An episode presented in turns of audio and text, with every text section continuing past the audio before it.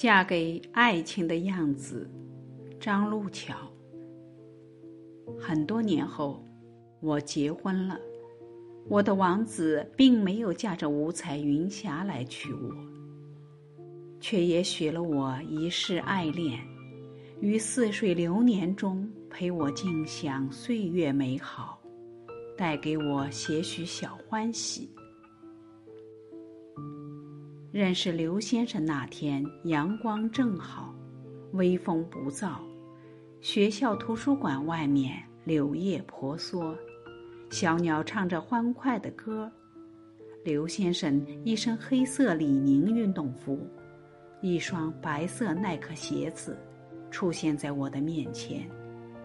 只一眼，这个清爽斯文的男孩便在我心中留下了好印象。后来朋友开玩笑，或许爱上一个人，只是因为他那天穿了一双你喜欢的白鞋，而且很干净吧。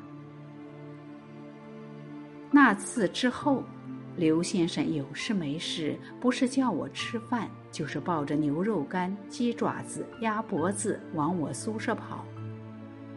我打趣。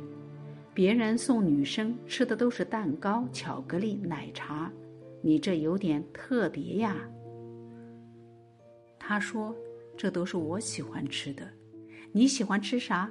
我去给你买。”我瞥了他一眼，那你还是别换了，我不喜欢甜食。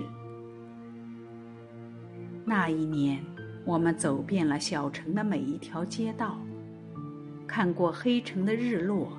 距沿海的日出，等夕阳将人影拉长，与胡杨树的倒影错落相合时，他突然说道：“过年我跟你一起回你们家吧，我要去你家提亲。”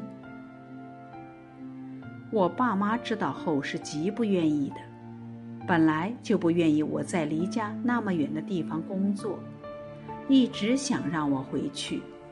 更不愿意我嫁那么远。我表明工作已经在这边定了，我不会回去的。爸妈拗不过我，最后同意见面，但还是不忘告诫我远嫁的各种弊端和困难。